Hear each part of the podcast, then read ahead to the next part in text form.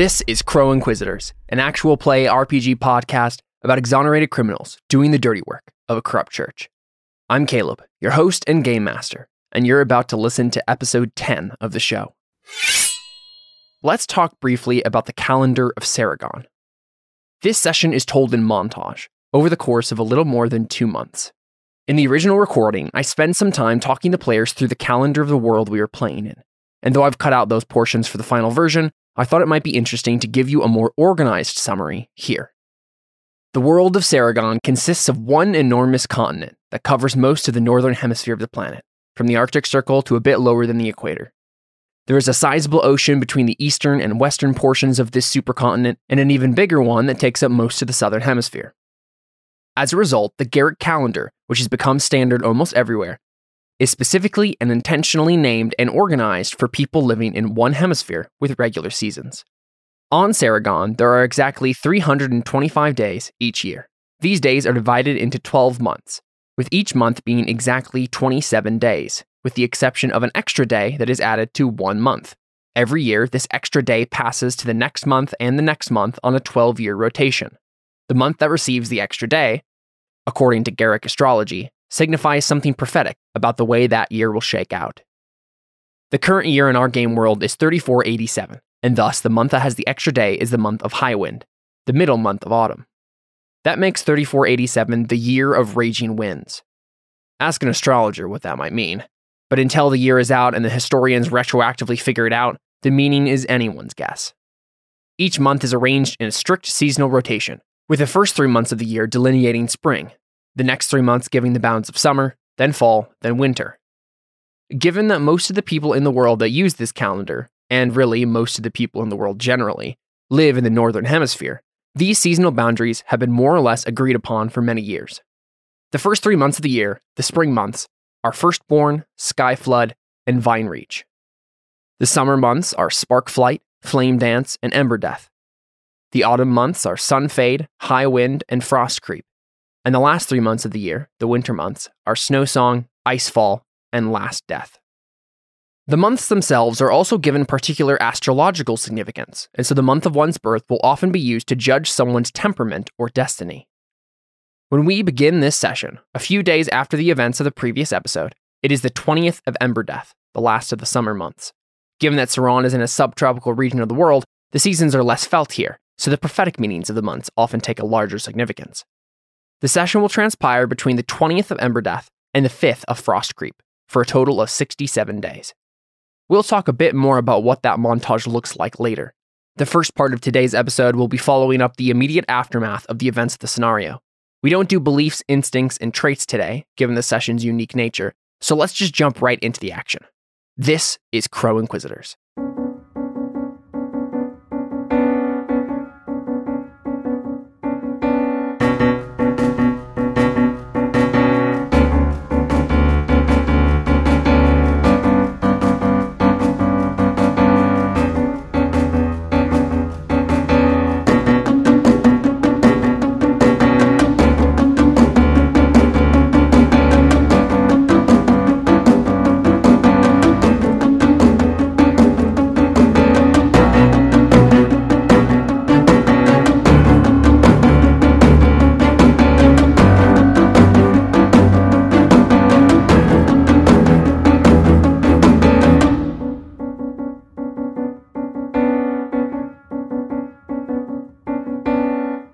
We are live with the Burning Wheel. Yay. Welcome to episode 10. We left off with our characters basically last time getting their heretics. They found the heretics. Um, I'm assuming that you're going to execute them all. Is that true? Well, I kind of assumed we were supposed to bring them back to the church and have them have a trial. How that works. That wasn't um, necessarily what they said, though, right? That wasn't they necessarily what they said. Execute like, the heretics. Yeah. Uh, um, right. You did have the authority to do so. Well, I did kind of tell Yuma I wasn't going to just murder them all. So okay, and that's fine. Yeah. you always have the guards do awkward. Yeah, somehow that seems like it smacks of uh, lying by omission. Yeah. Yeah. So so basically, what we're going to do is we're going to have a period of a few months, really. That's going to be kind of in mont- told in montage sequence. I think we we kind of start with I want to ask you guys a few questions about like what you do in the intervening days, just those next couple days that things are happening. I know that you guys find the rest of the heretics, um, except for maybe one or two. Like scour the town, and there's a you know a few more around. There's maybe a one or two that the uh, Frinta, um, the leader of the heretics, tells you about because you know Alphonse seduced her and, and got her to play along with you guys. But the the one that does get away that you know, like you knew the name of and is important, is uh, Opage, uh, the drunk guy that is you know giving information to. How did he get away? Uh, well, that's the thing. He fled the initial encounter that you had. Remember, he left, led you into Yeah, the yeah, trap. Um, and then he just apparently just left town because no one find him after that. Oh, okay. So- a loser. So yeah, he's gone. You know, he's not around. So that that's like the only, you know, him and maybe one or two other people that you just didn't find. Like they managed to squeeze through the cracks, kind of a thing. Once they found out the other heretics had, you know, escaped, kind of a thing. Um, you do know that there there might be some other cultists of this same kind of you know branch religion somewhere around Saran, but uh, they don't necessarily know where those people are in specifics. You ha- so you have all these people rounded up. What are you going to do with them in the meantime? Like you have this group of cultists who have that false religion, and then you have uh, Liren and Itro, the uh, mayor and his dog, basically. Um, you still have those people to deal with. Uh, what are you going to do with all them? Dylan uh, told Yuma he wasn't just going to go around murdering them all because he wanted them to have a trial. So Right. unless someone else does it, he's just going to try and find a way to get them to be taken to the capital Sure. or the city, Sure. So you maybe just send a send a letter or something. something like that. Okay, so that works. So you send off that letter. Um, in the meantime, then, what do you do with the members of the order that you found? Min, Lagar, and uh, the abbess. the Abbess. Well, we still don't really know what's going on. Like now that we got now that we got the magic, we're like, okay, so super magical thing to destroy evil. Alphonse can heal now. Let's. Right. And again, yeah. So, Yeah. so we montaged the couple scenes after that. So you know, you round up your cultists. Um, you don't really learn. You know, Alphonse is slowly like learning how to use his ability. But I mean, beyond that, you don't know a whole lot more. And to be honest, neither do the the order people. Like, remember, they were uh, pretty vague about. They didn't know about like the specifics of this thing either. So you have this orb, and Alphonse. I mean, it, you you still feel this connection to it, and, and I'm assuming that you're the one who's carrying it around, unless you give it, you know, to anyone or set it in a special place. no, it's it's in my pockets. Okay, Pockets so it's is- it's about the size of like um two fists, like together. okay. It's in my satchel. But yeah, so you have that. What's the kind of the plan to tell? I mean, uh, Dylan, actually, in your letter to the to the Inquisitor, what do you say about the order stuff? we determined they weren't part of the heretics thing, Yeah. right? Uh, they don't really need to be mentioned then because they weren't part of the mission, Okay, and you know. that's fine. I fully support that idea. Yeah. So, I mean, like when I left, when Dylan left, he was all for like church stuff, and then he kind of, I think, over the time realized he wasn't Okay. really sure all right, awesome. being awesome. quoted apart was something he thought was cool. Cool. That I really like that. Yeah. Okay. So that's this really subtle. We're starting to realize, you know, like if this was a novel, like Dylan would be writing this letter, and you'd have this one like little little thought for him, is, and you know, just like the church doesn't need to know this. You know that oh man, Dylan has actually been changed by some of the things that he's experiencing. Like he doesn't Yeah. just he's not a dog of the of the military. Cool. Okay. So what's the plan then? Are you going to keep that from them indefinitely? Because this is the thing, like uh, Min and Legar both could be legally tried for murder or at least attempted murder. Because you do know that Legar suffocated that old lady, the doctor's wife's death, and Min did Yeah. to kill you as a holy knight. So I have no sympathy for any of them. you could just execute them, like you, you're in your legal right to do so as a holy knight. Especially the like Min. Um, I mean, he he attacked you personally, so you have every legal right to just kill him. so they don't need to have a trial. yeah, there's a legal clause that says if anyone attacks a holy knight, they have forfeited their life at that point. Unless you specifically or someone higher above you says, no, we don't want that. Yeah, I don't know. I feel like it might be just because they're not. Well, I also didn't tell them uh, about them in my letter, so bringing them back to be tried would be kind of weird. Mhm. It depends on what we decide about them in general, whether or not we think what they Right. said was accurate, or whether or not they were just like Mhm. got lucky. I'm sure Theo and I both want the abbess to be, you know, smacked on the wrist. Oh, yeah, definitely. Yeah. because she kind of gave me magic.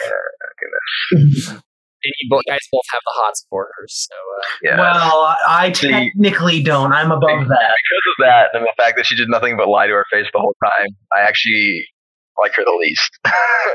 well, no, I think I, I like the guy who murdered two women less, mm-hmm. probably. Yeah, no, he should die. he did seem the most unrepentant of it too. so you just execute him then? Well, and I think again, it depends on as a group generally what we decide, like whether or not we're like, yeah, you know, they might be onto something. with This whole like sure, yeah, stopping darkness thing, or if um, we're just like, well, they found a trigger map somewhere probably, and we're, we're yeah, lucky. definitely. Like, and those are two legitimate thoughts to have. The one thing to, con- to consider is if this order is a thing, there could be reparations for killing these people if the this order finds out about it. But I assume they sent pretty decent people. I mean, as long as like legally we're not in any issue, no, as long no. as the order's not part of the law, then yeah, I don't really think there'd a problem. I, I'm up for letting them all go except the woman murderer. Who were the other ones we had again? yeah, you have Min, the uh, the Asian culture man. He's from Shoei, so he's not part of the Tagoni culture that spawned this idea of the unknown god, but he is part of a similar culture, kind of like a Chinese analog almost. Um, The man, I, the murderer I subdued. no, uh, that is the, the guy that No. you subdued. So, so Min is the guy who attacked Dellen and, and was like protecting the abbess. Legar is the guy that you subdued, and he is Oh, right. he's from like the north. He's like a Celtic culture kind of person. You have him, and then you have the abbess, of course. So He's the one who killed the woman, right? yes, and the, yeah, the Legar is Yeah. the one who killed the uh, the woman. Um, but he, I mean, he claims it was to stop the disease, which seems to be successfully done. Like in the next few days, you don't see any hints of this disease continuing. we don't get the impression that was because of him, right? He's Not just still under the necessarily. Yeah, no, he could go around and murder people. Uh-huh, Okay. Yeah, So I thought. Mhm. We also know it wasn't necessary, and if we knew that, they should have because they were studying this thing. So, They probably didn't care. well, and he got that order from the abbots, didn't he? Um, no, it was the Gare himself who he came in later into the party. So it was just Min and the Abbess for a while, and he came in later when they were starting to learn more about it. And yeah, he kind of like took action on his own accord and just went around killing people. So yeah, it was Lagar's basically whole idea. So Yeah, then we'll probably have him executed. The others, I mean, I'm not going to not let them be charged with stuff because one of them tried to murder us, Sure. and they both kidnapped people. Well, the, the only two people they kidnapped are completely fine with it. So is it That really doesn't matter to me. Yes, it is. Plus, one of them tried to kill me, and the other one lied to my face like the whole time about you not being there. So we'll probably just execute the guy who murdered people, and then we'll uh, just bring the other ones in for something. Sure. I don't know. Well, and we, if they think they can find more of us magic, I mean that can't hurt. I mean, I won't turn down more magical orbs. yeah, so so you kill Lagar, you execute him. So what do you do in the short term with Min and Achia the Abbess? You just gonna keep them in the same prison? The rest of the people? Probably. Yeah, kind of Something throw like them all in there. Okay. In the intervening days, like you know, you guys are recovering and just kind of taking a breather from the craziness of the last couple days. Dellen sends out this letter, and uh, I don't think the Scarlet Inquisitor comes. I don't think Vada Frey himself comes, but uh, a couple of like a pair of minor Inquisitors arrive, and they meet with they they like request basically an audience, or they don't request they demand an audience with all of you, and so you're all kind of like uh, I think meeting at the Abbey, and so like these Inquisitors these inquisitors who who actually look like they're twins. You know, they have like matching rank insignias. They're like lower level inquisitors, and yeah, they look they look like identical twins. They they gather you all up. Um, you know, some of you are still holding your wounds and all that stuff because you're still recovering from that. But uh, yeah, they, they gather you all up and they basically like request like a mission report. We are from Vrada Frey. He requests a mission report. Please tell us how successful your gathering of the cultists were and any um, complications that did result from this. My brother here will take a full report. The other inquisitors like setting down a piece of parchment on a on the table in front of him and like getting ready with the ink and quill to like write down all of your statements. David, did you tell him that I got magic powers?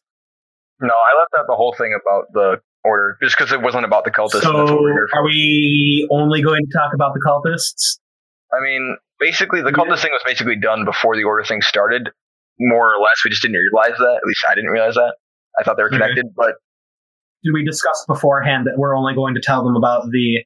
Well, I mean, you probably know that I le- I probably mentioned that I left it out of the letter, especially since I knew they were coming. I'd probably be like, yo, I didn't tell them about this. I mean, it wouldn't be a big deal if they mentioned it because I could be like, it wasn't relevant. It's not like a big deal if they find out. It's just Mhm. you don't need to like bring it up. I mean, if you could help it, maybe don't heal in front of them because uh, I think they probably knew Yeah. you couldn't do that. No, probably not. Yeah. Okay, so yeah, uh, what what do you kind of tell them then? I mean, I don't know how detailed my letter was. I probably just said we have them.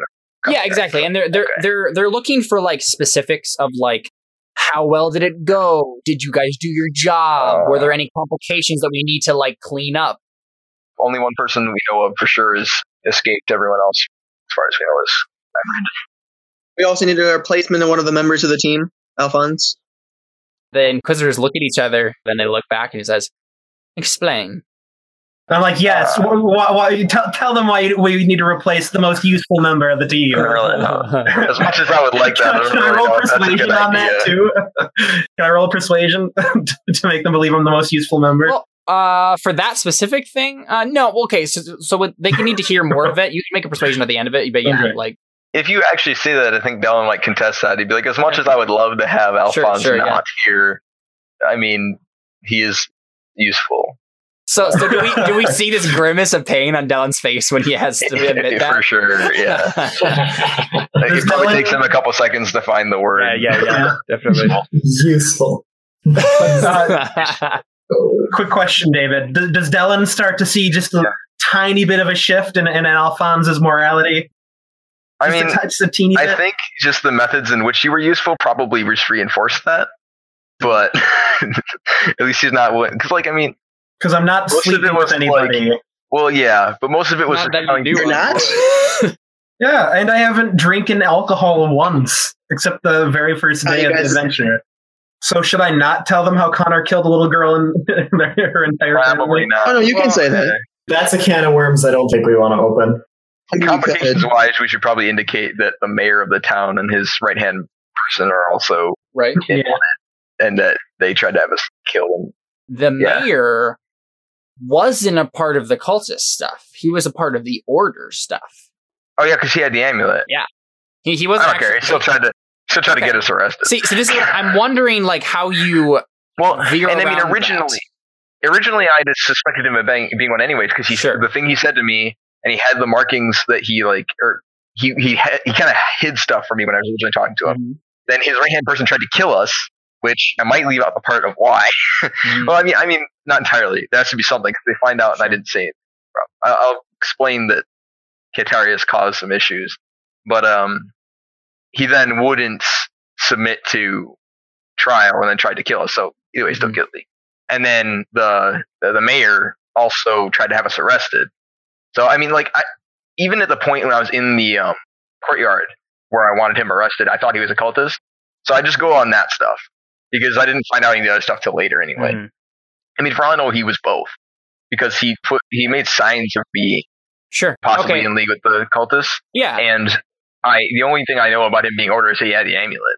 They might have been trying to come get it from him for all So, I know. so what do you say exactly then to the Inquisitors when you when we get to the conversation of the of the mayor? Basically, just that. Uh, He hindered us along the entire way and then ended up trying to kill us.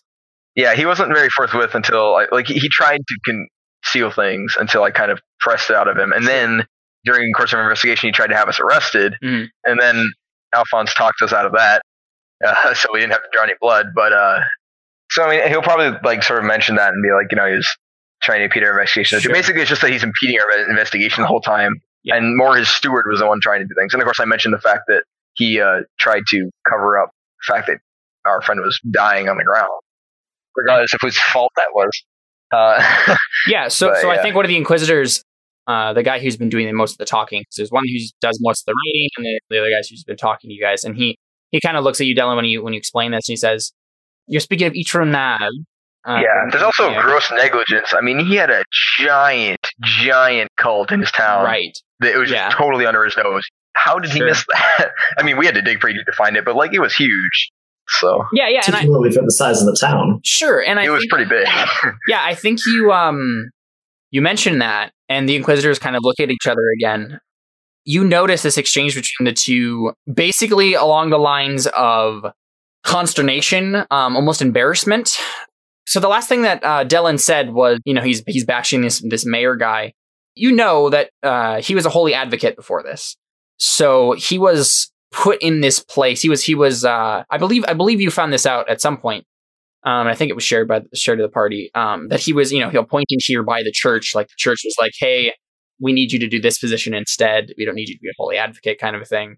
Um, and so the, he was specifically placed here by the church. And so you notice this exchange between the inquisitors, and it's like, oh crap, we were the ones who put him here. So, Uh, uh, so that's what you notice. Uh, but yeah, so so they they kind of like brush past that after that initial exchange, and then continue to just ask questions. And I think they're they're talking to you, Dylan, because Sergio is still kind of out of it because he got Yeah. stabbed, and I think you know just for for narrative's sake, because he's not here. Yeah, I um, guess that would have counted as a complication. Sergio got kind of wrecked. Well, yeah, I mean, yeah, Sergio got wrecked, Cantarius got wrecked, um, and Theo. Yeah, I mean, they asked for complications, yeah, Right. so that might be the thing. BT dubs. So I think Sergio's still on bed rest, so he's not able to you know be in this conversation. So they're looking for you as like the you know the guy to talk to, which is interesting because I mean you weren't necessarily that at the beginning of this, but it's think it seems like through the the course of this scenario, you started to become that person, like it or not. I think it's started to be started to be accepted by most of the other people in the party that you are the de facto leader. Yeah, so so they ask you, so what would you like us to do with them? Referring to the mayor and his dog. He says, "Well, the the steward's a dangerous man. He's uh, unpredictable, and he's uh, has no love apparently for the church.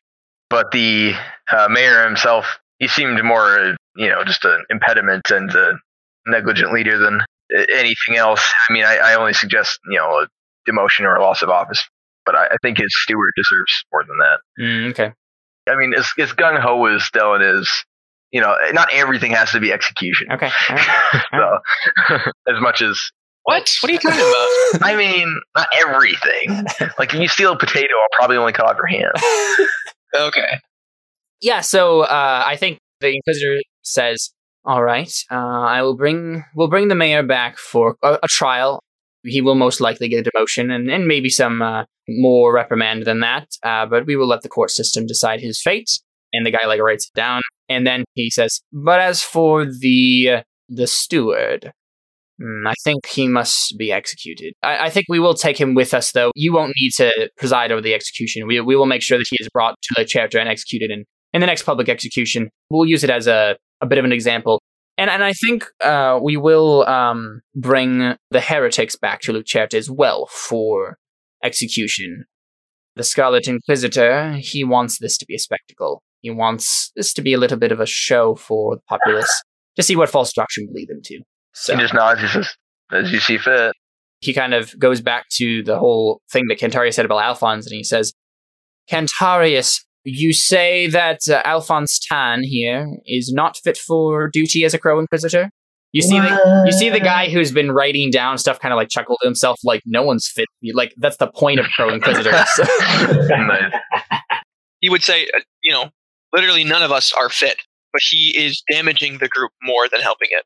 If you want this to be done and if you want this to be done properly, he needs to be out.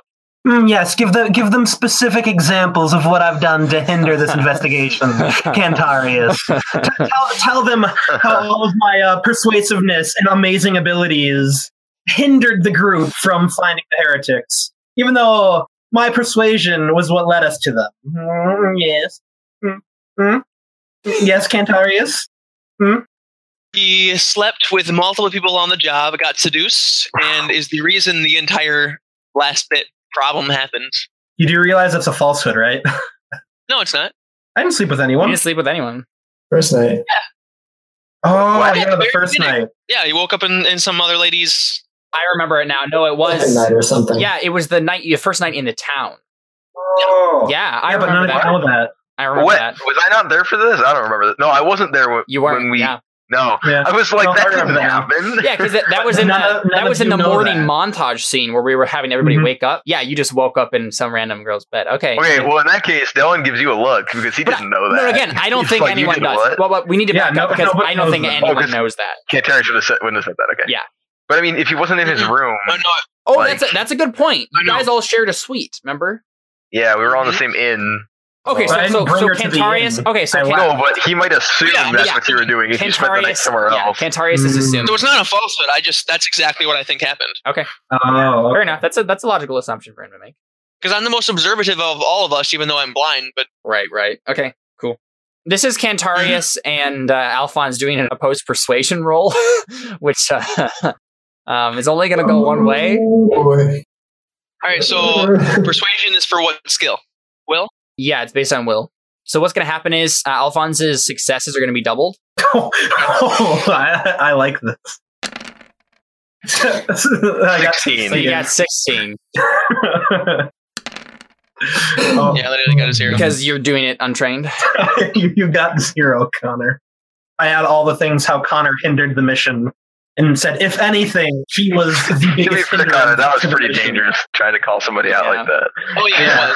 It was. I, I, I'm the mature one. I wasn't going to say anything, but now, now that now that Cantarius is calling me out on these false Uh-huh. accusations, I, I feel like I should bring up all of Cantarius's shortfallings, and then I, I mean, them See, all. this is the thing. I mean, I think this is just part of the same persuasion roll, right? Like, y- whatever Yeah. you say about Cantarius, they're going to Yeah. believe you.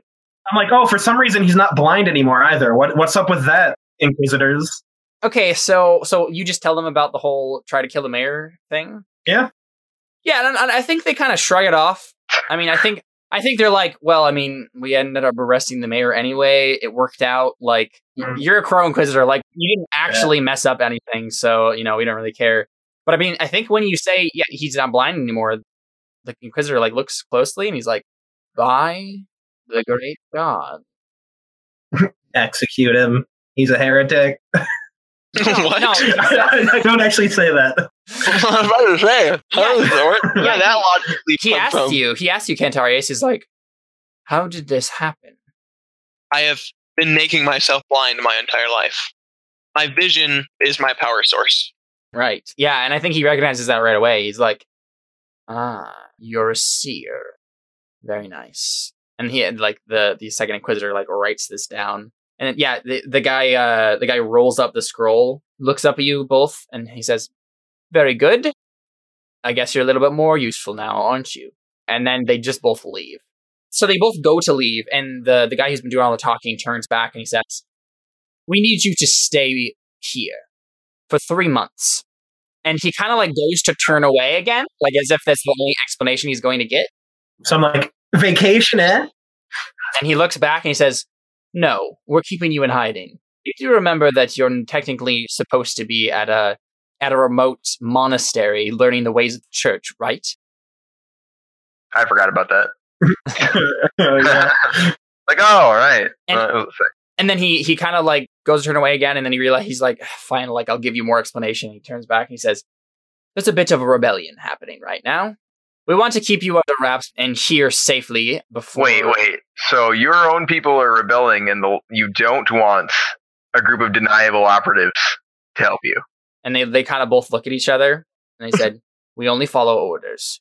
Our orders are to tell you that your orders are to stay here until further notice. The rebellion should die down, but it will take us some time. It's rather large. And then they just turn to leave. Uh, are you going to give us spending money so we can, you know, not starve to death? Can we use the the mayor's place because he doesn't need it? Oh yeah, definitely. Okay, yeah. So that's Sweet. yeah, that's, that's what he says. He's like he's like the mayor's house is now yours. Oh And then- yeah. And then he turned and he says We he, he says until we find another mayor, Sergio will be acting as the standing mayor for Estel. Can I request that Yuma, instead of being brought with us and executed, like be assigned to us as a servant. she has like six sword fighting, and that would be really useful. Plus, like that's the excuse. Really, I mean, Dylan wants to keep her around because he wants to learn from her. Right, right. Okay. uh, yeah, sure. Yeah, so he wants to request basically to keep her as a servant, more or less, not like like a yeah, A slave. yeah. Let's thing. go with Yeah, that. slavery sla- slavery's legal in Saran. I Um, was just trying to avoid it. except I mean, mostly for foreigners. Yeah, Oh yeah, well she's foreign, right? Yeah.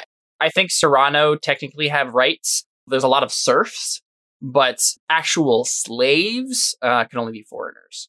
Um, Okay. So yeah, he just like waves his hand backwards, like sure. So yeah, Yuma is uh, is now your slave.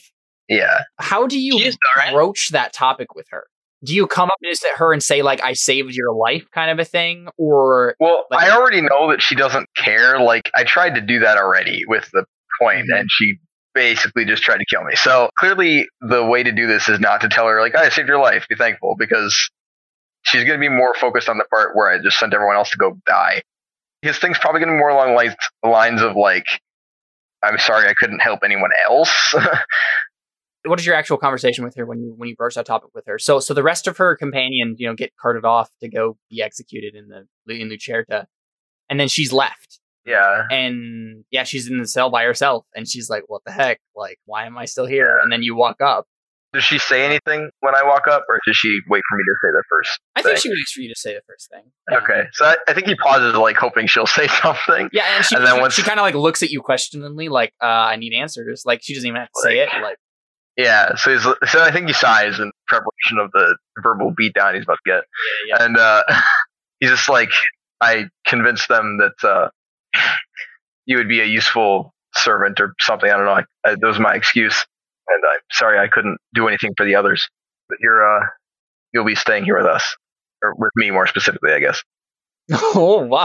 Not not like in that way, but Wow. Um, I, I think con- I think she totally takes it. Dylan's not But- good at conversation, No. you know, No, he's unless he's telling people to like get wrecked. But yeah, so so so like Like, yeah, I I think she wow. she has this like she her face just pales and she looks at you and she says, "Excuse me, so I'm not going to be your prostitute."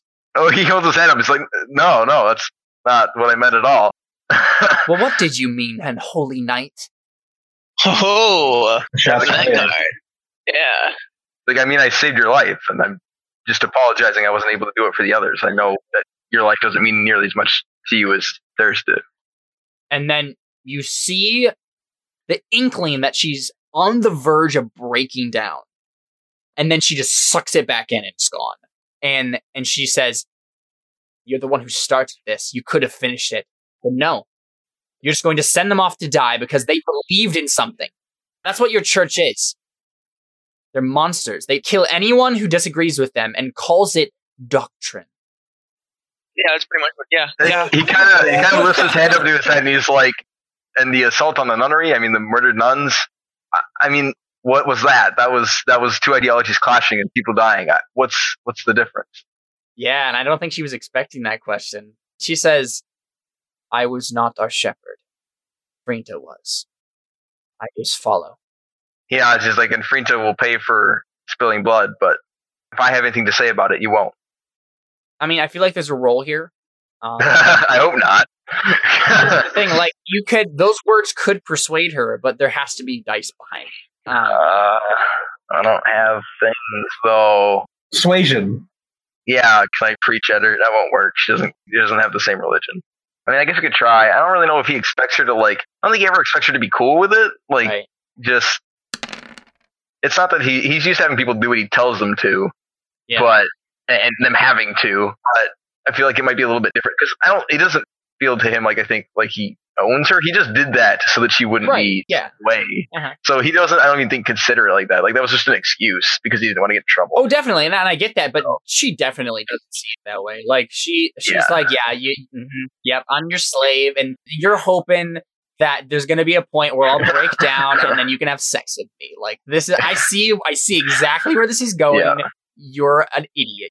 Dylan's probably too thick to really notice that. So Mhm. he's probably just going to have to get her to understand Yeah, yeah, him not actually doing anything. sure. Uh, but um, yeah. So I rolled really badly, like horribly. Yep, you did one against So- me.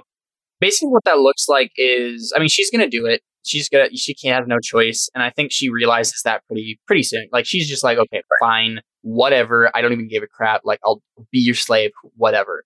Like, but she's, you can tell she's looking for an opportunity to just leave and and escape. Yeah.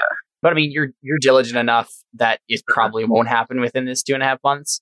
What was her actual reaction to that terrible roll? Because he's Right. probably just like, I'm not. I mean, I just. Oh no, I said what I said. That was that I didn't want her to get killed Yeah. for the clashing ideologies. Yeah, and and yeah, I think she just she doesn't buy it. She's like, no, that's not your reasoning.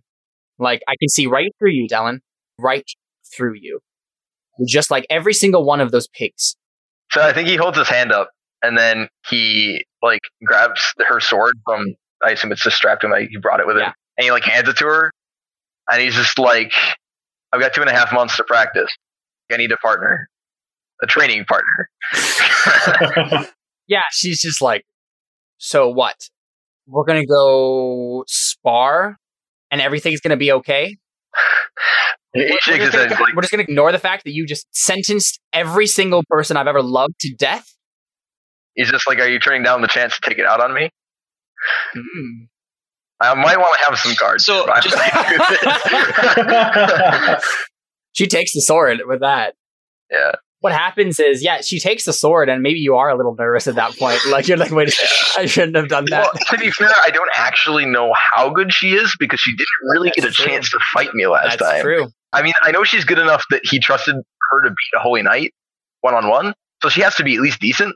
And she's also one of their leaders, so I assume that she must be. Yeah, good, yeah, but- definitely. And we like cut there to a scene of you guys like stretching stuff like that in the courtyard of the mayor's compound, which which where you basically going to be doing all of this this stuff. And I think at this point, like the mercenaries that were hired by the mayor, they're working for you now. Basically, Sweet, they're like, hey, like if you keep paying us, we'll keep guarding this place. Like, nice. and you have the funds from the church, so. You know they're they're watching. They're making sure you've told them that you know, this is probably Yeah. end badly. But you know, she's she's kind of like you know swinging around her sword, you know, and stretching and just kind of like eyeing you every once in a while. And you guys are kind of like on opposite corners of the of the um, the courtyard. And then she like you know raises her sword towards you and she says, "Well, well, yeah, I guess he just draws his sword and he's like, I think he just steps forward. Like, I don't think he has anything to say. yeah, Um, oh no, he definitely. I, mean, I don't think either of you are very talkative people. Yeah, it's just like, well, let's see who dies. this is gonna go real bad. um, so I mean, let's go ahead and make a sword roll. All right. ha ha! oh, That's pathetic. how did you get that? I don't know. I don't know how that's possible. They- I rolled. I rolled four twos. We tied. Um, she doesn't. I'm okay with tying. Six. So yeah, okay. So it's a stalemate. I'm okay with that. yeah. So so you guys like I think she starts kind of tentatively, you know, just kind of like taking some jabs, and you easily block them, and then she just starts kind of like picking up the pace faster and faster, and you just match her. You know, like you're just like, yeah, yeah, I see what you're doing. Uh huh. I know exactly what you're doing. You just keep going back and forth, keep increasing the pace until you're like crazily like dodging, swirling around this courtyard, and then there's some guards like uh playing some dice like on the steps of this like go up to the to the main entrance and they just stop. And they just look at you guys and slowly all of them just stop what they were doing and they're just like stopping and looking at this. And you guys just fight to a stalemate and you eventually just like stop and start taking deep breaths. And i think that's the moment where you you she looks at you and you know you have her grudging respect Sweet. like she At still, least I won't get stabbed in my. she bed. still hates your guts but she Yeah. respects you as a swordsman Maybe that'll count for something when I'm not looking. So you guys hole up in the mayor's compound. That's awesome. Alphonse, one thing actually we need to discuss is um, where do you get your power from? What's your power source? Is it going to be Narani? Are you a favored? That would be kind of cool. That would make the most sense. That's the middle ground of those two things, right? Because you were you were thinking about being a gifted or being Giddy the Faithful trait. Mhm. You could be a you could do both. Like that could be directly related to Narani. So you don't you don't come at Narani in the same way that the other people do. Mhm. You you just ask her for your powers. Can I still ask her for stuff that's Sure. unrelated to? Yes. And what, yeah, what being a favored, be being a favored means you have like this telepathic bond to the goddess. so, uh, yeah, so so that's cool. But what will happen though, Alphonse, is whenever you do something, you have to ask Narani for it. You ask Narani for like power to do something. So, like at the beginning of Mhm. every scene or whatever, if you want to have like power draw on, like you know, you just kind of have to ask Narani, say, "Hey, this is what I'm going to use it for," kind of a thing. And if she's okay with that, then she'll give you power. Um, Mhm. But yeah, you can't you can't do anything against her will because she's going to decide, you know, what she's going to give you power to do. Yeah. So, so basically, what we're going to do is we have at least two months and two weeks. We're going to at least wait until Cantarius is fully healed. So within that time, you can do a lot of different things. The main thing you'll probably be doing is practicing. You can always describe your character like doing other things around the town. you could take an active interest in like the town development and Sergio. I'll I'll ask Theo and Sergio the same questions and see what they're doing. But Sergio is going to be a little involved in you know the day to day management of things. But anyone who needs to to rest, like recover their their wound dice and all that stuff, you can't do anything physical, but you can practice like by you know studying or with your magic that kind of stuff. Each of you has a number of hours equal to three times your will exponent to practice. Yes. Yes, please. Three times your will. That's how many hours per day you can practice. The maximum, no I can what, practice 18 hours a day. How ma- boss is that? the maximum altogether is 20 hours a day. But if you actually do that, you're going to run into sleep deprivation and you're going to have to make Forte Yeah. tests. So, I mean, I wouldn't recommend. Yeah, you can get about six hours of sleep a day and be okay. So, once we get all these tests figured out, we'll kind of like go through like what your months look like in the Yeah. montage sense. But yeah, so go ahead and figure out like what skills you want to train.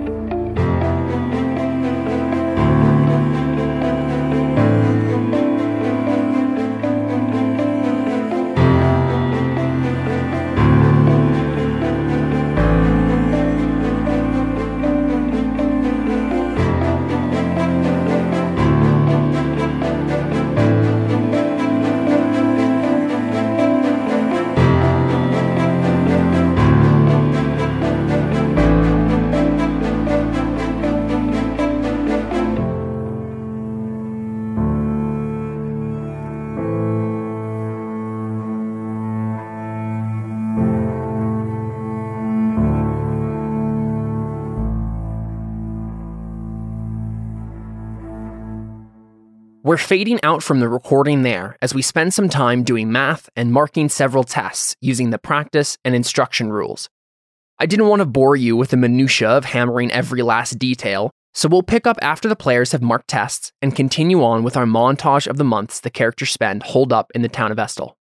Before we return to that, though, I thought I'd at least give you a quick description of how practice and instruction work so you understand what's been going on when we get back. In the Burning Wheel, characters can undertake a practice regime to polish their skills. This aids characters in advancing their skills by filling in the gaps in a character's active experience. The drawback to practice is that it requires substantial in game time investment. Practice time comes in many forms exercising, studying, and even trying out your skills on your friends. There are several tables that list categories of skills and stats and how long one must practice per day and for how many days to get a desired test, but there's too much to simply list here. Suffice it to say that practice is how a character in the Burning Wheel gains some extra tests towards advancing a skill while they're in between adventures. Instruction is a way to learn a skill faster by getting another character to teach you. To teach, the character must have the skill to be taught. Their exponent of the skill must be equal to or higher than the student's. To begin the process, the instructor must pass an instruction skill test. The obstacle for the instruction test depends on the level of the test the instructor wishes to give to the student. Certain categories of skills are more difficult to teach, such as medicinal or sorcerous skills, and carry an obstacle penalty. If the test is failed, then time spent with the instructor merely counts as practice. After a successful test, and the required time has elapsed based on the combined will of the teacher and the student, the student earns a test for advancement. Instruction eats up all of the character's free time. He may not practice other skills during that time. Before we continue with the game, I wanted to make a few brief notes about what I cut out when trimming our practice sessions here. There's quite a bit of finagling with numbers and arguing about rules, none of which would be interesting to most people, but a few things get mentioned that I want to make sure get noted here. Since Adam and Trevor are out this session, we deal with their practice and downtime off screen. Nothing particularly momentous happens with their characters, just marking some tests, but I wanted to note that. Jared also made a circles roll to find a noblewoman, a past romantic interest, that could teach him to use his newfound sorcerous abilities. He succeeded handily, and so spent his time with that noblewoman, who lived a day's ride away from Estel, through most of the two and a half months that we montage. Let's jump back into it and see what our characters are up to throughout their time in Estel. This is Crow Inquisitors.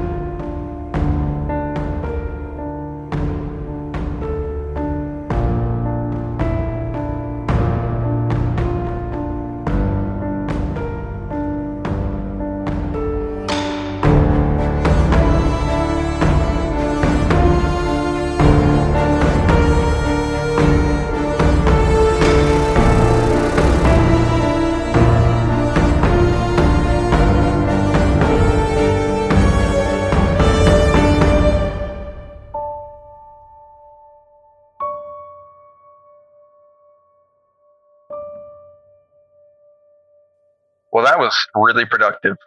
Holy crap. I got the skill foreign doctrine. I got two challenging tests on a six sword skill, and I got my power up to three. And you know the reason for that is because you have a freaking six will. you just That pushed yourself to practice on. 18 hours a day for much two and a half months.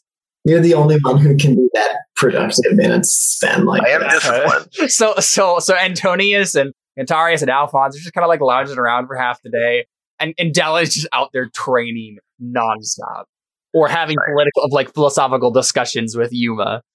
Yeah.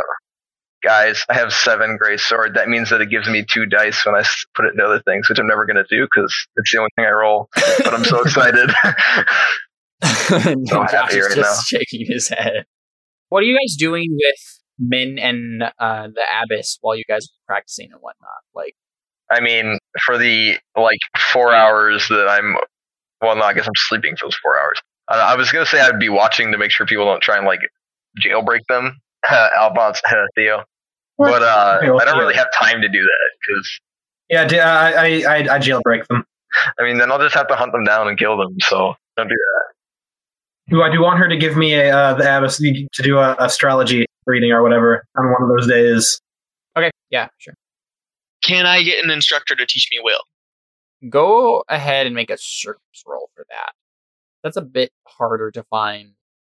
Yeah, it's going to be four because you're tr- you don't have circles in you don't have a setting in the village. You, what you'd be doing is you'd be trying to find a city dweller who happened to live in this place. Hey, look, dude, look, I failed. I think what happens is you do meet someone. You meet a Takoni monk. He's in the the shanty town of the village, which is like by the coast. There's like a bunch of like crappy huts and stuff like that. Yuma lived in one like that because she was a foreigner. Uh, so yeah, what does this look like, Connor? Like, why are you? I think you specifically try to find this person because you're half Takoni. Maybe the Takoni monks are known for their like concentration will type stuff that they are always doing yeah, maybe you go to the foreign quarter here to specifically find. Maybe you heard about this person from like the marketplace or something. Um, makes sense. So you knock on the door, uh, and this this old wizard. Knock. I mean, what do you do? Probably knock on the door. oh man. Uh, this this old wizened Takoni man opens the door and, and kind of looks at you. And he kind of squints. up. He's like, "Yes, I'm looking for somebody to to help me practice discipline and to train my mind. good day." And he closes the door. It's your first test, Connor. Yes, yes, because the old hermit in the woods always shuts the door the first time until he proves himself. I mean, it's about will. He has to be willful. Wax off. You have to be willful. You can't stand down. Come on, son. I will not take no for an answer. Well, too bad. You hear some like you hear some like clanking of dishes. I can help clean your house. There's silence for a little bit, and then the door kind of like cracks open. He's like, "I thought you said you wanted training in the art of discipline. If you're here for cheap labor, I would gladly pay you a penance. It's very dirty." I will trade you cheap labor for training me in the arts of the will. He kind of thinks about it for a second and he's like, no good. Closes the door again. okay, well, I just intimidated the crap out of him. What does that look like? I will put a curse on your children and your children's children. I do not believe in curses and I have no children. Go away. I am a curse. I have spent my entire life unwittingly blinding myself, and everything I ever done in my entire life has been to working against me. And I am a living and walking curse.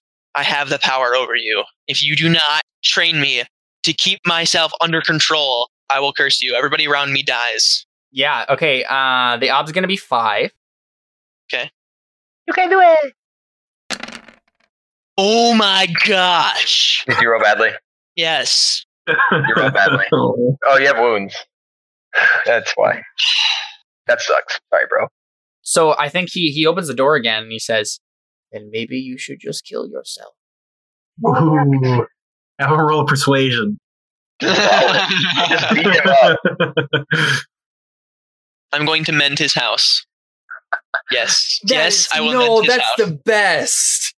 This hut is broken down. It's horrible looking. It's the worst place ever. So so you just start. What's up? Uh, let's make it up to Okay, cool. fork stuff into that because you have stuff you could fork in, Oh. Ju- like junk. I definitely want to do that. Yes. Junk wise, that makes perfect sense.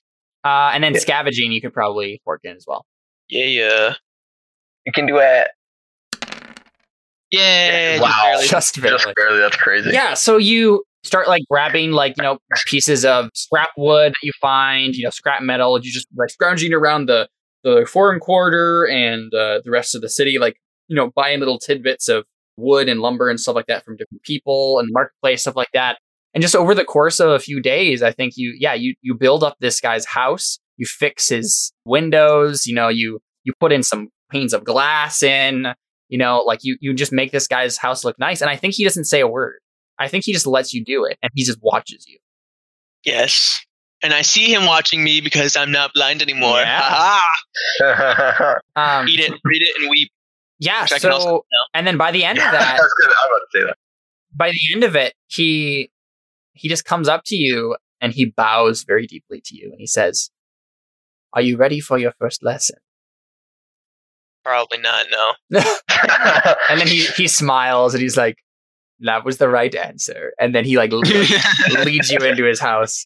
Yeah, so so you just spend the rest of your time doing that. You get a bunch of tests for will. Uh, you have seven days left over that you can spend doing other things.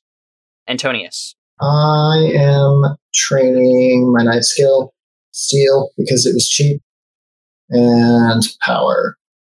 who are you spending your time with? Like besides this, tra- are you just training alone, or are you getting some guards involved in like you know weightlifting competitions or knife fights or whatever? You know, like kind of like sparring kind of stuff. Or do you just, or do you just kind of like Maybe. do it on your own? Probably my power is going to be be just like working the forge that Sure, yeah. what's left. And I'll put that toward power instead of blacksmithing because there's literally nothing I can do with my blacksmith Right. anyway. I need it probably wasn't really you learning anything because Yeah, no, it would be. Yeah. Yeah. I would literally be learning nothing, repairing plowshares. Yeah. So this is the thing, yeah, Antonius, you kind of become the de facto blacksmith for the town with your remaining. that's true. hours. The other one did get kind of You know killed. what I mean? Like the other one died. So, And is that a role that you fill willingly? Like Um, I feel maybe a responsibility to fill it until someone else can. This brings up another thing. We need to do lifestyle maintenance rolls. Except no, actually. We don't really need to. Because the, the, the church is basically just providing for you. yeah, plus we're living in the someone else's house. Yeah, I don't think So- I don't think you need to. Um, I think you're fine. Uh, yeah, let's just Also. Just a quick question: How much money is left in his house? You know, to for the church to liberate. um, nothing actually. There's no mo- there's no money or valuable items actually in his house. Uh, and Dang it. Dylan, Dylan, you might find that odd, but uh, Uh, that's dumb. Is there True that. anyone in particular in the town that you might like just grow fond of, or you start to get to know a lot of the farmers in the surrounding area because they come to you with broken tools and stuff like that that they want fixed? I would think I would become familiar with the local barkeep. There was the tavern right next Yeah, to the yeah. smithy, and probably just farmers around the area. I'm not sure. I'd make specific. I mean, you might friends. I'm meet only some of going the to be there. guards. Yeah, I mean, it's only going to That's true. The quartermaster probably. Okay. And um, but I don't know that I'd make friends in two months. Okay. Sure. Yeah, that tells us a lot about Antonius's character, though. You know, what I mean, if we see this kind of Mhm. montage of of all of these people, you know, all your characters doing stuff. We see Mhm. Antonius have casual conversations with people, and he helps them out, and he's a nice person. He doesn't really connect with any of them. They're not really like him. You know, he he doesn't know them, which is interesting too, because I mean, you don't really know your companions either. Like, even if you do spend time with any of these people, you probably aren't better friends with them per se by the end of it. I mean, they're all kind of horrible people in their own ways. So yeah, I mean, we see this montage of Antonius doing his blacksmithing stuff and all that. We have that whole scene with Cantarius, um, you know, with the monk. Um, he spends a lot of his time there, um, and so he's you know a little bit isolated from you guys. What does this do for your psyche? Like, are you starting to kind of forgive yourself for the craziness of the past? No. Okay, but h- Why would I? again, like, how are you dealing with it though? Like, how is this helping you? I'm bettering myself better to be able to judge more people because I feel like I have now I have now inherited this burden and this duty Sure. in order to judge the world because I have been judged so harshly. Yeah, yeah. I've been able to accept the judgment, Uh-huh. and so I've been able to accept the fact that I am I have been judged and that I needed to be judged. So I feel like everybody else Right. now, I, and I feel like I am the only one who can who understands it as a good Understands thing to be yeah, judged. Yeah, So I need to be able to yeah, judge everybody else. definitely. So you don't, the guilt doesn't go away. The guilt doesn't change. You just kind of project your guilt onto everybody else and you say, all right, Yeah. well, they're guilty too. So let's take it out on them. Oh man. So I think what happens, Connor or Cantarius, is that your friend, the monk, he just gets sadder and sadder the more he gets to know you. He sees this darkness inside of you. And I think he talks to you about it at some points. Like he says, You are a dark soul. You should think about traveling towards the light. But- how, how do you, But the light is scary. how would you respond to that? That kind of Kill him. No, I just would say you just don't understand. This is my duty. Yeah, yeah. And I think that It honestly doesn't affect him at all. He Yeah. just he doesn't blame the guy. Mhm, He doesn't mhm. he doesn't like he's not angry about it. He's just like, Mhm. yeah, I mean, that's Mhm. just that's just the way you're gonna I love That's your okay. character so much. Yeah, so this monk just gets sadder and sadder until when you get to the end of the whole two and a half months and you you know you've recovered, it gets to the point where he just says, I have taught you everything that I know to teach you. And I feel like I have failed you. And he kind of like puts his hand on your shoulder and he says, Thank you, Cantarius Tasuki. And he kind of like bows to you. He's like, I will keep you in my prayers. And you see this just single tear just kind of like start to go down his face and he just turns away from you and just says, You should leave now. Yeah, right in the heartstrings. Kill everybody. I understand. yeah. I no, no. He says, "Why can't you see that what I'm doing is right? How can you do this to me?" He kind of turns back and he says, You are doing this to yourself. Ooh. You are creating a, a hole. You are creating a void within yourself that cannot be filled. You are And I snap and I say, "Then why was I here? I thought I was here for you to fix me." And he kind of winces and he says, I have given you two and a half months of my life. I am an old man. Every moment counts. Please, I ask one thing of you. Let that time not be wasted. And then he just turns away again. So you accept this as the way I am, but you're not going to fix me. He turns back in a fury and he says, I have done everything that I know how to do. You have one job. You must change yourself. I like this guy. Kill him. And he says, he says, leave. I have nothing more to teach you. And then I, I, I just spend like a long moment of silence, and then I say, "I think you did just teach me the last thing that you could." And I walk out. Yeah, so let's go let's go to to Alphonse.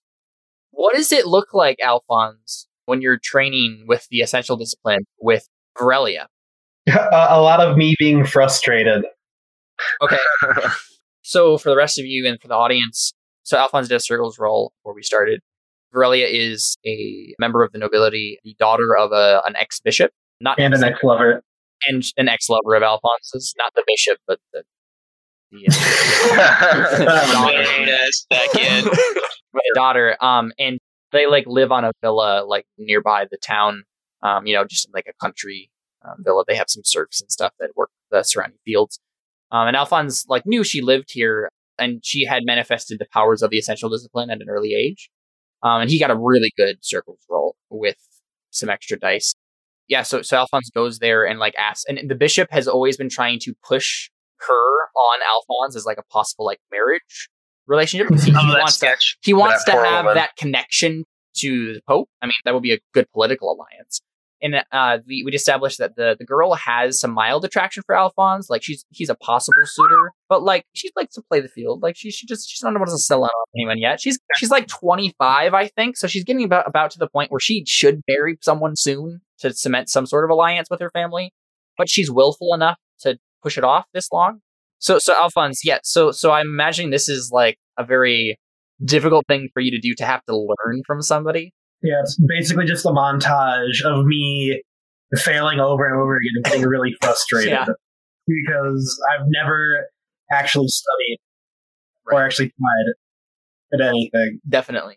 I'm sensing, and tell me if I'm wrong, but I'm sensing that Alphonse does really care about this thing. He's, he wants to learn how to do this, and it frustrates him that he it's hard for him to do this. He doesn't like having to learn things, but he wants to actually learn this thing. Like the first thing in his life he's actually wanted to learn. Mhm. Um, and so why is that? Why do you want to learn the essential discipline? What's motivating you? Well, for one, I want to better myself after basically everything and my possible daughter being murdered by Connor. Just a little, a little bit of an eye opener.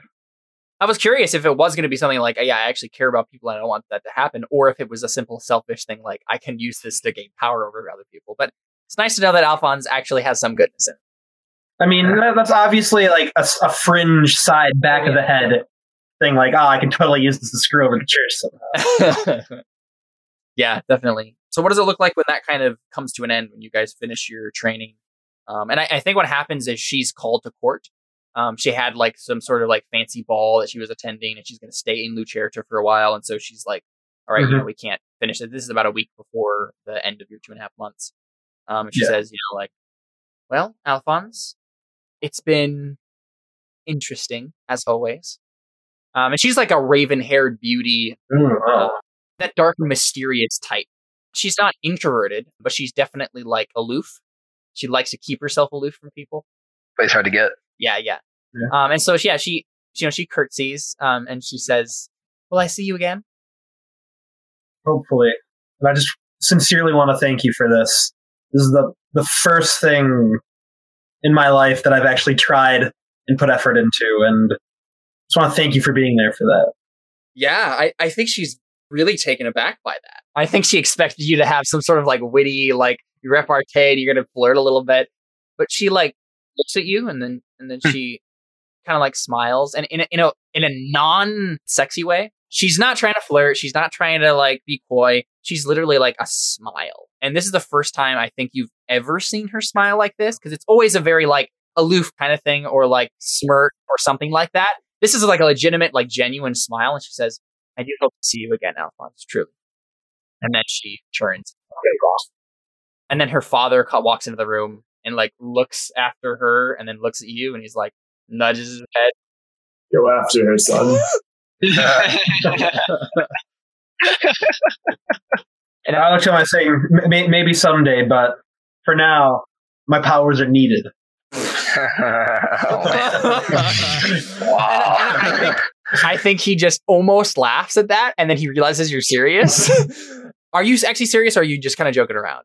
Okay, ha- half and half. Okay, yeah. So I think he, he laughs a little bit and then he's just like, oh, well, good luck, Alphonse. And and then he, uh, what what story did you give him when you came here? Because obviously you didn't give him.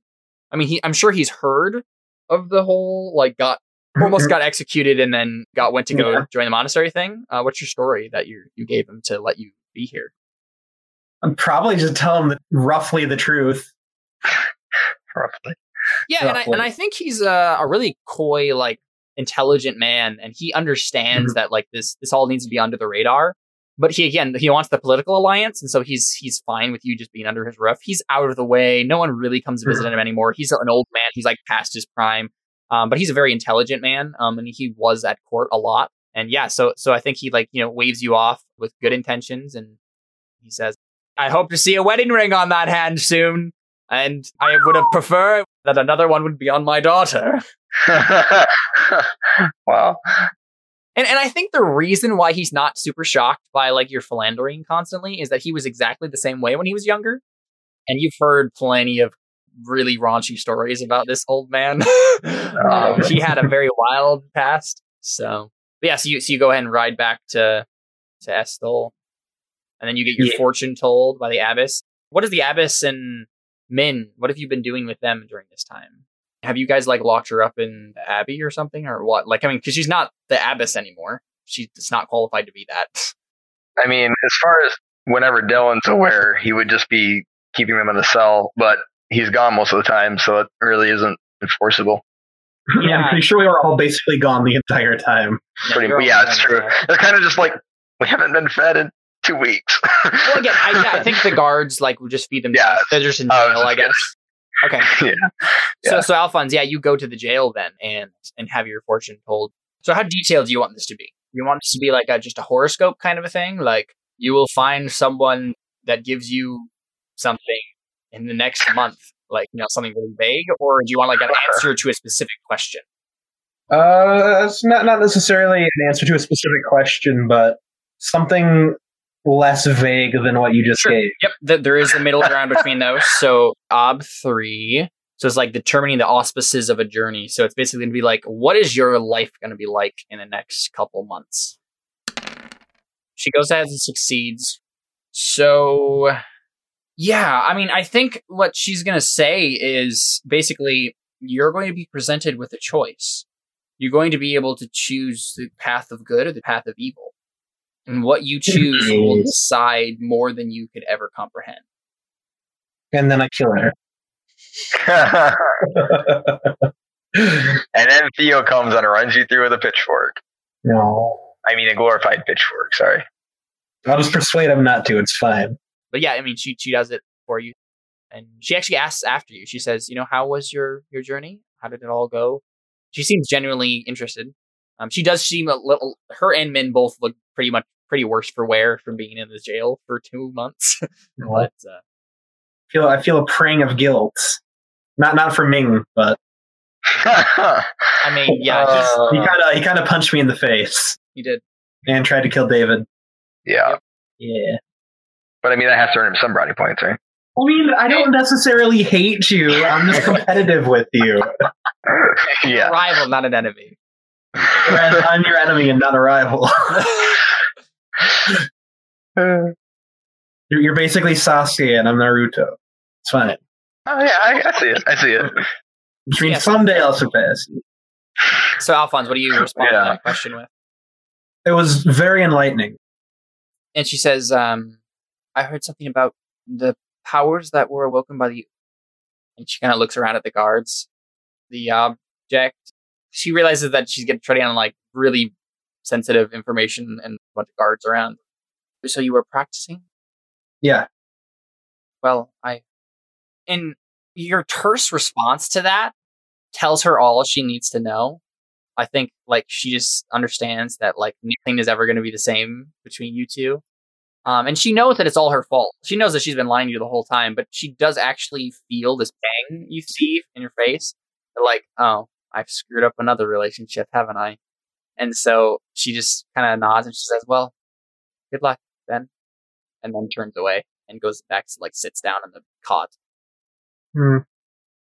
Dang it. You're making Alphonse develop a conscience. I know, it's great. Let's talk about how your relationship with Yuma has been developing. Yeah, and so as we continue to montage these months with, with your character, we have these scenes where. Uh, so, what? How are you responding to to Yuma all throughout this? Like, what is your how are you trying to interact with her on a daily basis? I mean, I think he's basically as non-Dylan as possible. Like he's really he tries to be as gentle as he can, which I'm sure he's not very good at. But just because he knows like she's going through a lot and it's pretty much entirely his fault, and he also doesn't want to be stabbed in his sleep. So Yeah. uh, okay. So I think and he wants to, Yeah. to learn from her. So Yeah, so I think what we see is this slow, gradual change of her attitude towards you because she senses this. Like you're, you're bad at it. You're really bad at being gentle and trying to be caring with these things, but you're trying. Yeah.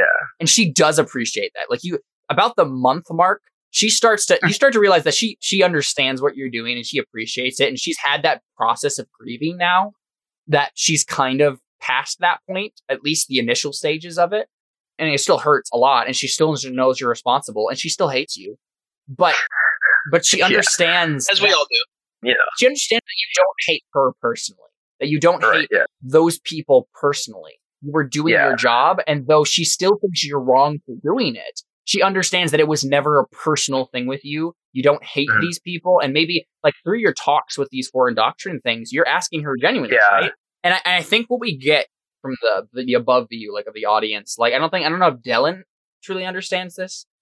Probably not. but that's the thing that really gets her.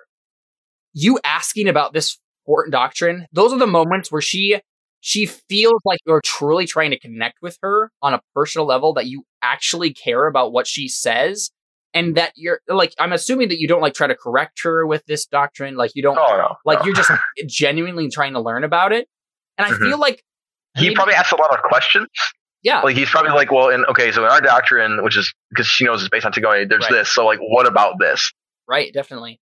If we were looking, looking at a chapter of this from her viewpoint, um, like if this is a novel, we would get this all these thoughts from her, like, I need to convert this man. Like this is I can do this. Like I can make him see where I'm coming from. I can I can convert this person who and she realizes at this point that you're not a monster. Like you you never try to advance on her Oh, that's so sexually. you never try to command her to do anything except for spar with you and to learn about her doctrine, which is things she would do anyway. So yeah. like and you give her food, you don't you don't like I'm assuming you're you, you already said you're nice and gentle to her the whole time. And so yeah, she realizes that there is a good man here, but he's just under the sway of false doctrine. Like he needs to be converted. He needs to be saved. And I Mhm. think it gets to the point where like at the, the last, you know, month and a half of this, it gets down to that question. Like towards the last couple weeks of this time, you know about the doctrine now. You know the be- fundamentals. You know the differences. And she she asks you point blank. She says, "Would you ever consider the fact? Uh, uh, Would you ever, will you ever consider the fact that you might be wrong? That the doctrine that you hold Oh.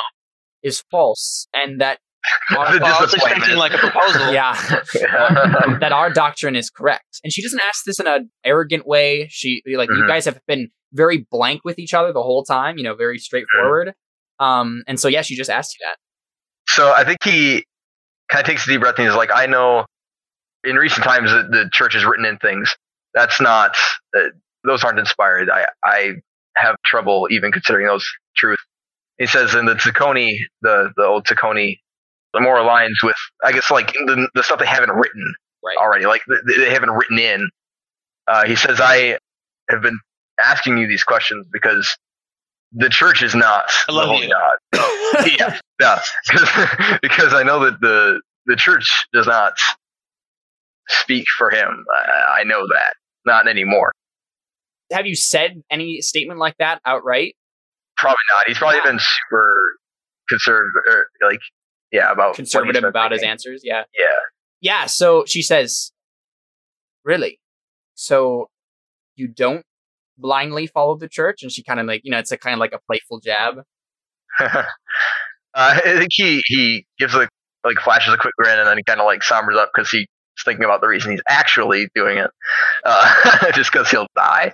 Uh, he's like, well, not uh, not blindly, not anymore, but uh, unfortunately, it still doesn't leave me any choice. They still don't leave me any choice. She looks at you point blank and she says, What is holding you here? Why can't you just leave? we could. And then she realized that she just said we, and she says, Uh, it probably goes straight over his head. yeah, yeah, yeah.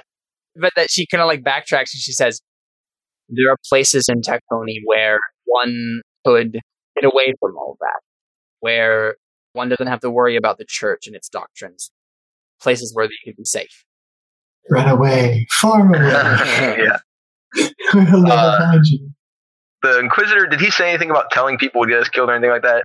Was it just about like there wasn't any you can't talk about this clause, was there? No, not really. Okay, I didn't think so. Because if he specifically said like if you say the word, you know, spell, your body floats Yeah, apart or anything like no. that. Well, in that case, he's he probably like looks away for a second, like contemplating whether or not this is a stupid idea. Yeah, yeah. and he's like, "Well, don't tell anybody I told you this. Not that it'll matter, anyways. But the Inquisitors, they have a spell of some sort. I've seen what it does to people who disobey them, and uh, well, I don't know how to break it. And I mean, I'm not even sure if it's possible to break. It says, regardless of whether or not I believe the Church speaks for Holy God, or whether or not they have gone too far in their writings of you know adding to scriptures and Yeah. uh, debasing foundations. I- Regardless of what I think, it doesn't matter. If I uh, if I want to stay alive long enough to find out what I believe, I'm going to have to do what they say. And if we're looking at this from the audience's perspective, this is the moment where we realize that Yuma falls in love with you. Because- Aww, I knew it was gonna happen. I totally called it, didn't I? Didn't I, Jared? I called it, man. I think what you get is you you know that she softens to you, right? Like you, you know that you've broken through to her. Like she understands why you do what you do, and you probably you know you probably very much appreciate that, but you don't realize the underlying romantic stuff that she's just now. Okay. Well, crap. You know, I think what we do actually get now is the Inquisitors come back and they meet with you again, gather you all together, and they don't mention the rebellion. They don't mention anything about that. Um, and I think you maybe heard some news that there that it turns out it was in Lucerta itself okay. that there was it was a religious rebellion. There was a lot of violence, uh, but all they're all dead now. So order has been restored. They don't say anything about that. They ask some precursory questions about what you've been doing, and basically they tell you your training is now complete, referring to that mystical like monastery training that you apparently got. Um, and they say we need you back in Lucerta. Now that the rebellion's over, Exactly. well, that's butts. What was I supposed to do with this sword all day? from an audience perspective, I think we understand that the rebellion isn't quite over. They might Okay. think it's over, like the violence has stopped. The obvious violence has stopped, but there's still a lot of tension. There's still a lot of things going on in Lucerta. But yeah, so so you guys head out. A couple questions for you though. Are you taking the abbess with you? Uh, I'm assuming that Alphonse would want to take the abbess with him, and Theo would pretty much insist on taking the abbess with them. yeah. Plus, I mean, if there's any other magical spheres, I mean, Yeah. yeah. Plus, I mean, it's better than having a giant blowout with Alphonse and Theo, one of which has a pretty decent skill with a trident. So, I mean, I guess. Okay. Plus, if the order comes after us, we'll have a hostage. So, What do you do with Min? Can I persuade him to be my sellsword? Sure, I guess. Yes. Um, it's going to be a twelve persuasion.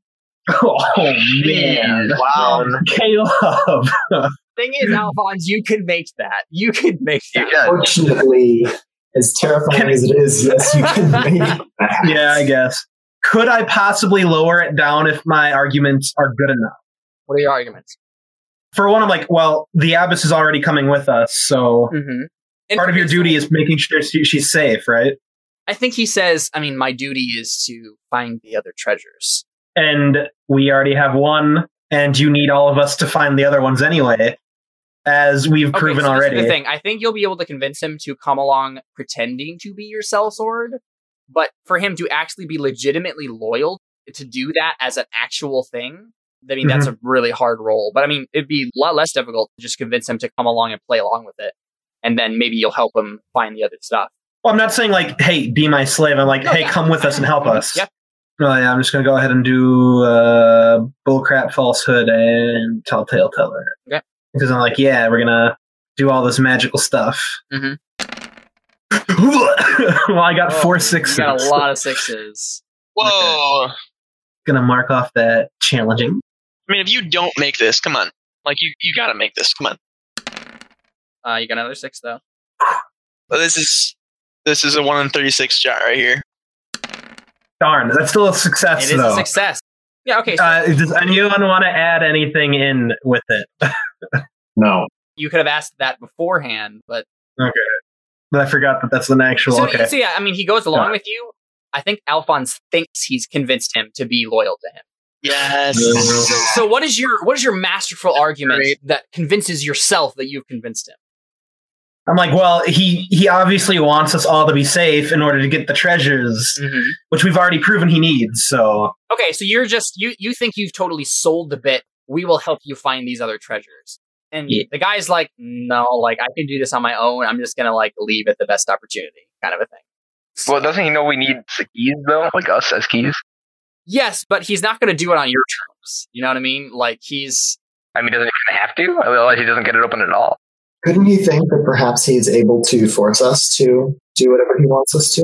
no, Yeah, I mean, he could think- go get reinforcements. I think that's what. Yeah, I think that's what it is. Is he's gonna try to leave at the best opportunity, get more reinforcements, capture you all, and then force you to do this. because that worked so well for him last time he tried to do that. Well, he only had two people last time, so and they were split up. Um, but yeah, I mean, so th- you don't know any of that. You think you've Yeah, convinced him, so awesome. So you, I mean, obviously you're taking Yuma, correct? Yes. The mercenaries probably stay. The- Yeah, we probably can't afford to pay them. Uh, oh, and Min, I guess. Yeah. So. Mhm. Yep. Awesome. So you all head out and off to Lucerta. The last shot we see are the three graves: the blacksmith, his wife, and their. Oh man, Oh, good job, guys. We did a thing and got a And do you whole know lot what- of people And killed. do you know what else is there? Green smoke. No. Oh, thank goodness. Peace The from the fire. Cantarius' broken staff is laid. there. Falling so slow, How did that get there? like fragile. I'm assuming I kind of set it on fire. I thought because that's the thing. I thought Cantarius might have like set it upon their graves, like "I'm sorry" kind of a thing. No, there's a pie. No, there's a pie. Oh no! Oh, oh no! so yes, there's a pie. I clearly Oh. missed something. Yes. same. No, it Remember, I made him. I made them a pie. made them a at the beginning, accept remember? Oh yeah. Brown. I was not here for that I episode. started Oh, everything. right. Oh, no! Yeah, I gave the I gave the dad. I, I was going to give the daughter a pie, and the, Wow. the the dad one that accepted it. Except his exception was he looked at me and said, "Get away from my family," and threw it on the ground. And I was so upset, and I freaked out on him. 'Cause I was like, "That was a good pie, man. What's wrong with you?" That's so good.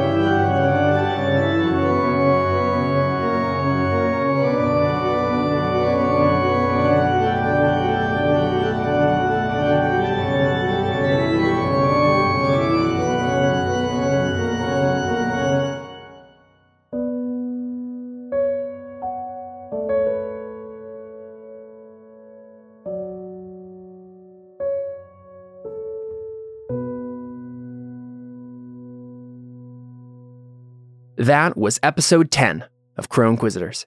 This marks the end of Crow Inquisitors Season 1, though I will be releasing a final post season discussion with the cast and I soon.